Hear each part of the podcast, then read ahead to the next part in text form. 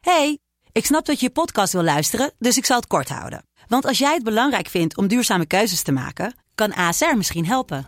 Nou hoor ik je denken, hoe dan?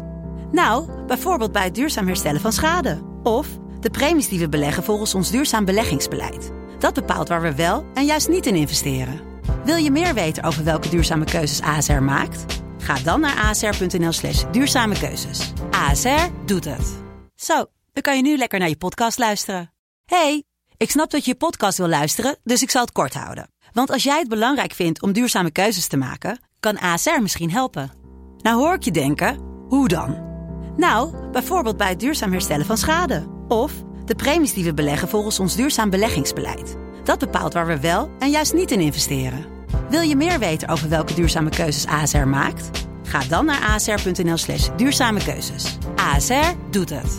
Zo, dan kan je nu lekker naar je podcast luisteren. Dus trek het uit, hou je bek en mond. Merel, trainingspakken. Heb je enig idee wanneer het eerste trainingspak eh, gedragen werd? Volgens mij had Eva er alleen aan. Van Eva Brown. Ja, die had er alleen aan. Wat voor stof was dat? Ken je dat spul, dat hele dikke spul? Wat voor gordijnen? Fluweel. Fl- f- eh, Plus, Plus, nee, nee. nee. god, nou heet dat nou. Begrijp je wat ik bedoel? Dat rode, dat ja. Dus rode Als je de ene fluweel. Kant, nee, Nou. één kant aaien en dan is het weer andere kant is het weer een Satijn, andere kleur. fluweel. dat andere. Velvet. Plus, nou, v- velvet, hoe heet dat Flu- nou?